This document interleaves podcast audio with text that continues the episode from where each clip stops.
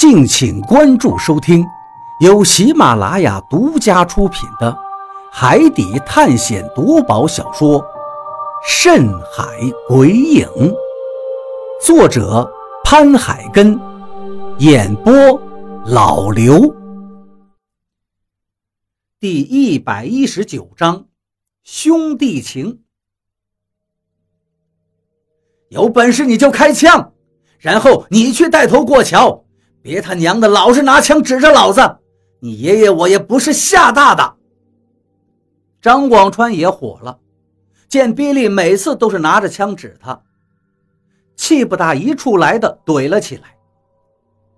你以为我不敢开枪吗？比利眉头一皱，用枪往张广川脑门上一顶，怒道：“你是真想找死吗？要不……”老子就先成全了你。见此情形，我赶紧走过去，把张广川拉到一旁，对比利说道：“我们这就过桥。”比利一听笑了：“这才对嘛！”说完，把枪收了回去，给我们做了一个请的手势。张广川愤怒无比，嘴里依然在骂骂咧咧。我拍拍他的肩膀，对他劝道。先忍忍吧，只有先保住了命，才能有机会。张广川听了之后点了点头，然后不无担忧地说道：“可是，这桥怎么过呀？这木板起码有上千年了，一旦断掉，我们根本没命活呀。”我长吸了一口气，他的担心当然也是我的担心。那些铁索上面的木板。虽然都十分厚重，但毕竟是几百上千年的时间了，再厚实的木板也不可能依然坚固。想到这儿，我无奈地叹了口气，对他两个人说道：“你们跟在我后面，小心一点。”他俩点了点头，都是提心吊胆的样子。从这样的吊桥上通过，跟赌命没什么两样，一步错。就会命断身崖。我深呼吸了一口，然后走到了桥头前，看着眼前这十几米长的吊桥，手心里已经全都是冷汗了。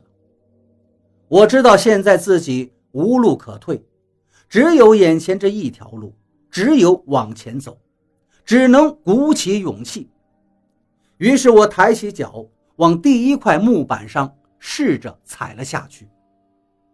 这一脚我是十分小心的，只是试探性的踩上去。如果他承受不了我的重量的话，我还能够及时把脚收回来。不过，当我把大部分力量踩下去的时候，发现它似乎是能承载我们重量的。于是我这才放心的把一只脚完全站在木板上。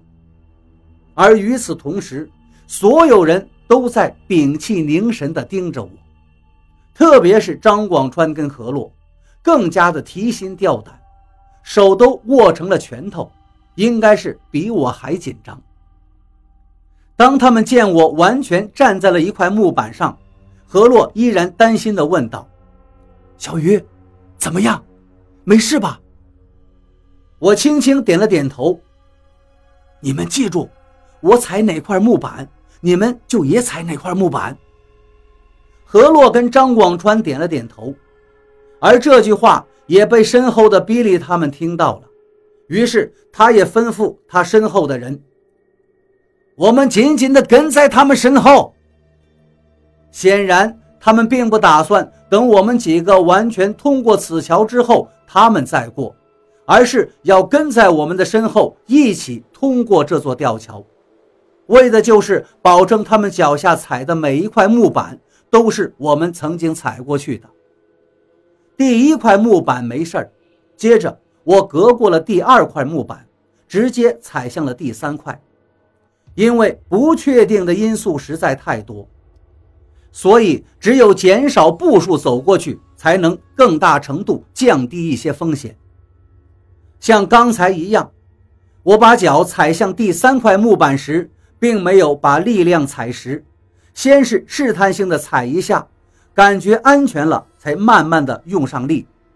不过，当我走过这两步时，桥面就已经开始出现晃动，我的额头立刻冒汗。就这样，我一步一步小心翼翼地往前走着，还好，走出去了十几步，没有出现意外。紧随在我身后的张广川跟何洛也都上到了桥面上，在他们两人的身后是比利他们，也在陆续的走上桥面。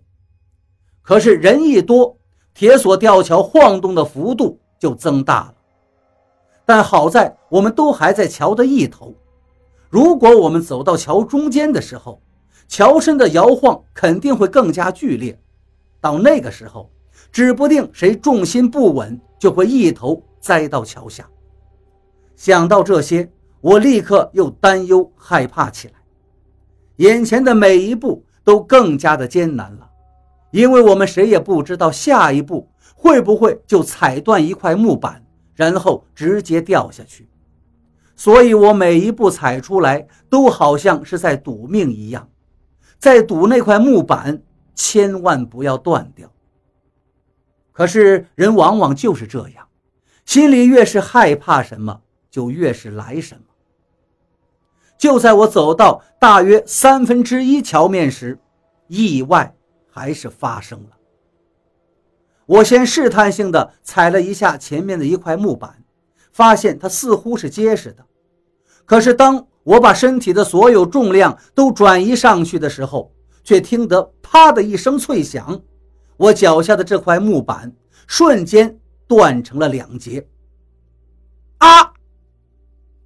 这一个惊吓让我立刻失声叫了出来，这是一种从内心深处发出的恐惧和惊吓，根本与人的胆量大小无关。因为惊叫声是条件反射般脱口而出的。就在脚下木板断裂的瞬间，我立刻感到脚下忽然一空，重心全失，整个人就要往吊桥下面跌落了。小鱼。与此同时，我也听到张广川跟何洛的惊叫声，我心里暗叫一声：完了。除了惊叫和恐慌之外，我脑中唯一的想法就是，我这次要完蛋了，死定了。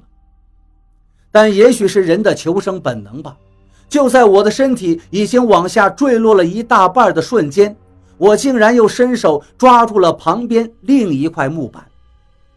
可能是因为下坠的力量比较大吧，我刚抓住旁边的那块木板，那块木板竟然也砰的一声脆响。断成了两截，我手上再次抓空，身体便立刻继续下坠。这也让我再度失声惊叫出来。就当我以为这一次是真的没希望了，突然，我下坠的身体在半空中竟然一顿，紧接着我就感到脖子后面的衣服被人一把揪住了。我急忙抬头看去。原来揪住我的人是张广川，只见他趴在桥面上，用一只手死死地揪着我脖子后面的衣领，从木板断裂的破洞中露出他的脑袋，焦急地冲我喊着：“我抓住你了，小鱼，我抓住你了！”张广川抓住了我的衣领子，我心中顿时一喜，同时也格外的紧张。刚才我已经认为自己死定了，几乎绝望，这一刻又看到了希望，反而一阵对死亡的恐惧感也再次袭来，顿时让我浑身发抖，手脚发软。现在就是给我一根绳子，要我抓住爬上去，估计也没力气了。就在这时，何洛也爬了过来，伸出手对我喊道：“小鱼，快伸手！”我赶紧伸出手，何洛一把攥住我的手，同时冲身后喊道：“你们都过来帮忙啊！”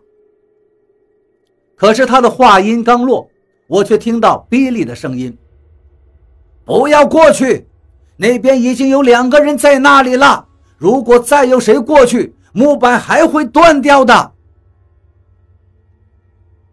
其实，比利这个话听似无情，但是还是有一定道理的。总之，何洛跟张广川都知道没有谁会来帮我们了，只能是他们两个人一起使劲儿，把我奋力的往上面拉拽。如果是在普通的环境下，两个人是能够轻松的把我拉上去的。可这是在吊桥上，吊桥又摇晃的厉害。加之他们脚下的木板也有随时断裂的可能，这种情况下要将一个人拉上去，难度是很大的。我心里甚至都想叫他们不要拉我，直接放弃吧，因为我真的很担心他们俩为了救我再发生意外。可是这样的话，我最终没有说出来，哪怕我内心深处也真的很关心他们的安危。但是人性或许就是如此，只要还有一线希望，人就会有求生的欲望。换句话说，此时的我真的有些贪生怕死。我只能在心底祈祷着，祈祷他们脚下的木板不要断裂，要不然我们仨都会完蛋。我能感觉到，此刻他们两个人因为过度紧张，手都有些颤抖了。他们额头流着冷汗，正用全身的力气将我不断的往上提拉。当我脑袋慢慢露出桥面的时候，这时我也用另一只手抓住旁边的铁链，然后三个人一起使劲儿，我才最终安全的又回到了桥面上。一回到桥面上，我就立刻趴了下去，尽量让自己的受力面积最大。就算其中有一块木板断裂，也不至于像刚才那样瞬间就坠落下去。此时此刻的我，浑身剧烈的站立着，脸色寡白到难看。这时候，如果有人想让我站起来的话，我肯定是没办法站起来的，因为手脚都已经发软了。我只知道大口的喘息着，抹了一把额头上的冷汗。崖谷中冷风一吹，我顿时打了个激灵，这才发现自己浑身都已经湿透了。过了一会儿，我才稍微缓过来一些，对张广川跟何洛说道：“谢谢。”他俩却笑了笑，也抹了一把冷汗，道：“刚才真是吓死我们了。”张广川接着说道：“幸亏咱们身体下的木板没事儿。”要不然，咱们仨今个很有可能一起下去了。我笑了笑道：“那你刚才怎么不放手？”张广川翻了一个白眼：“我操！我也想放手，可是老子做不到啊！”听到这话，我跟何洛都笑了起来，心中也涌起了一阵暖意，无比的感激。这应该就是真正的兄弟吧。哪怕知道可能会连累到自己，却依旧不会放手。